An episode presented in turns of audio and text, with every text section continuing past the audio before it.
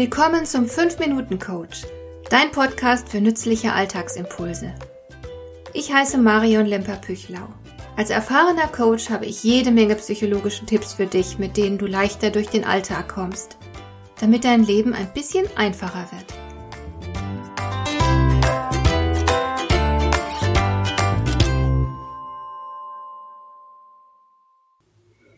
Am 22. Juli 1342, dem Sankt Magdalenentag, damals orientierte man sich halt noch am Heiligenkalender, da wurde Mitteleuropa von einer Katastrophe heimgesucht. Einer Katastrophe, wie es sie in zwei Jahrtausenden bis heute nie wieder gegeben hat. Zum Glück. An diesem 22. Juli haben viele Flüsse den höchsten jemals gemessenen Wasserstand erreicht. Es gab eine Überschwemmungskatastrophe, die sich kaum einer von uns vorstellen kann.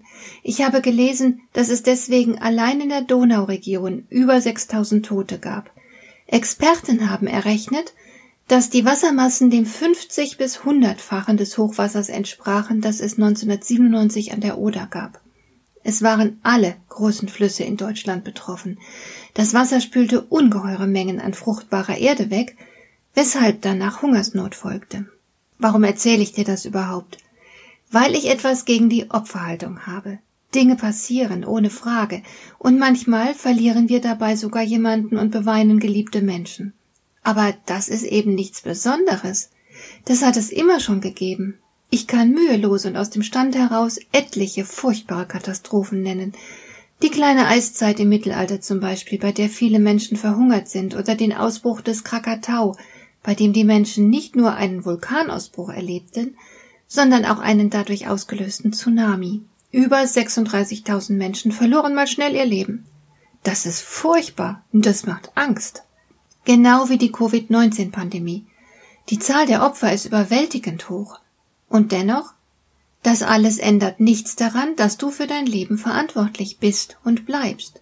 Du magst vollkommen unschuldig an einem Ereignis sein, aber du bist und bleibst dafür verantwortlich, was du daraus machst. Natürlich hoffen wir alle im Ernstfall auf Hilfe, auf die Einsatzkräfte, die uns unter einem zusammengestürzten Haus hervorholen, die Wissenschaftler, die Impfstoffe entwickeln und so weiter. Oder vielleicht auch nur auf den Nachbarn, der den Hund nimmt, wenn wir ins Krankenhaus müssen. Es ist völlig okay, sich helfen zu lassen. Aber das entbindet dennoch nicht von der Eigenverantwortung. Krisenzeiten zu gestalten, ist allemal besser als Krisen auszusitzen. Also verlasse dich nicht auf andere. Die Schwarmintelligenz kann Eigenverantwortung nur ergänzen, aber nicht ersetzen.